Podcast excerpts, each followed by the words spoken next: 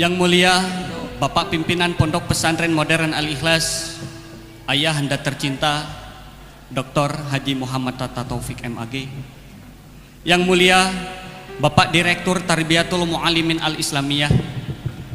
Yang terhormat seluruh majelis guru Pondok Pesantren Modern Al-Ikhlas. Dan yang saya banggakan seluruh santri Pondok Pesantren Modern Al-Ikhlas beserta para tamu undangan. Bismillahirrahmanirrahim Assalamualaikum warahmatullahi wabarakatuh. Innal hamdalillah nahmaduhu wa nasta'inuhu wa nastaghfiruh.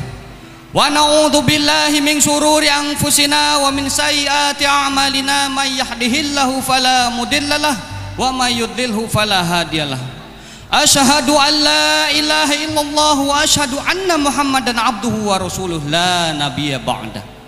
Qala Allah fil Qur'anil Karim, a'udzu billahi minasyaitonir rajim. Bismillahirrahmanirrahim. Innama ashku bathi wa huzni ila Allah. Shadaqallahul azim al ayat. Pertama-tama dan yang paling utama marilah kita panjatkan puja dan puji syukur kita kehadirat Allah Subhanahu wa taala. Yang Maha Pencipta, yang maha pengasih lagi maha penyayang. Tak lupa salawat serta salam selalu tercurah limpahkan kepada baginda alam yakni Nabi kita Nabi Muhammad Sallallahu Alaihi Wasallam. Nabi akhir zaman yang telah memberikan petunjuk ke jalan yang benar Alhamdulillah. Terima kasih kepada ketua acara yang telah memberikan saya waktu untuk berbicara pada kesempatan kali ini dan insya Allah saya akan berbicara mengenai hati yang mati. Saudara-saudara seiman dan seislam, hati yang mati adalah hati yang tidak memiliki kehidupan. Ia tidak mengenal robnya juga tidak beribadah kepadanya. Orang yang hatinya mati tidak akan memikirkan bagaimana nasib dirinya di alam yang kekal, yakni alam akhirat. Melainkan ia larut dalam memikirkan kepentingan duniawinya, ia dibuai oleh hawa nafsu yang memabukkan sehingga kecintaannya kepada sesuatu yang bersifat sementara. Hadirin yang berbahagia, perlu kita ketahui bahwasanya tak sedikit di antara kita, khususnya di negeri kita sendiri, orang-orang yang hatinya mati. Koruptor-koruptor yang mementingkan kepribadiannya sendiri, para pemegang amanah yang pura-pura lupa akan janjinya dan kewajibannya, itu disebabkan oleh hati yang mati. Dunialah yang menjadikan mereka murka dan hawa nafsulah yang menjadikan mereka tuli dan buta. Dalam kesehariannya mereka lebih mementingkan kepada penampilannya. Kemeja, dasi disertai dengan jas seolah-olah mereka ingin terlihat gagah dan berwibawa tinggi.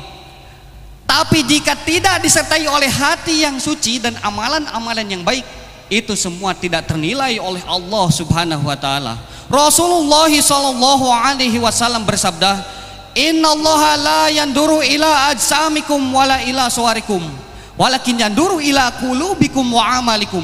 Sesungguhnya Allah tidak memandang kepada jasad jasmani dan rupa kalian, melainkan Ia melihat kepada hati dan amal kalian. Jika demikian, hal pertama yang harus kita koreksi adalah sikap hati kita bersama Allah Subhanahu wa taala dengan cara mensucikan dan membersihkannya, mengenal amalan-amalan hati, bagaimana cara kita mengenali, memahami dan mengetahuinya.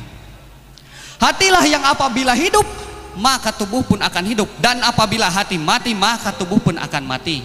Sesungguhnya kematian yang hakiki adalah kematian hati dan kehidupan yang hakiki adalah kehidupan hati. Juga harus kita ingat bahwasanya penyakit sejati adalah penyakit hati.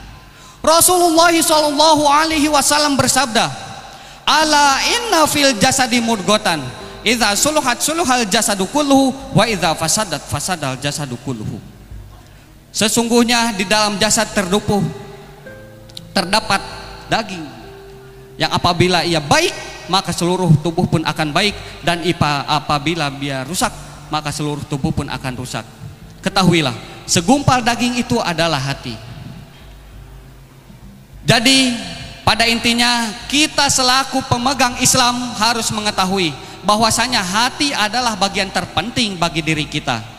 Cukup sekian yang saya yang dapat saya sampaikan. Kurang lebihnya saya mohon maaf. Semoga Allah memberikan hati kita menjadi hati yang suci dan hati yang beribadah kepadanya. Billahi taufiq wal hidayah. Wassalamualaikum warahmatullahi wabarakatuh.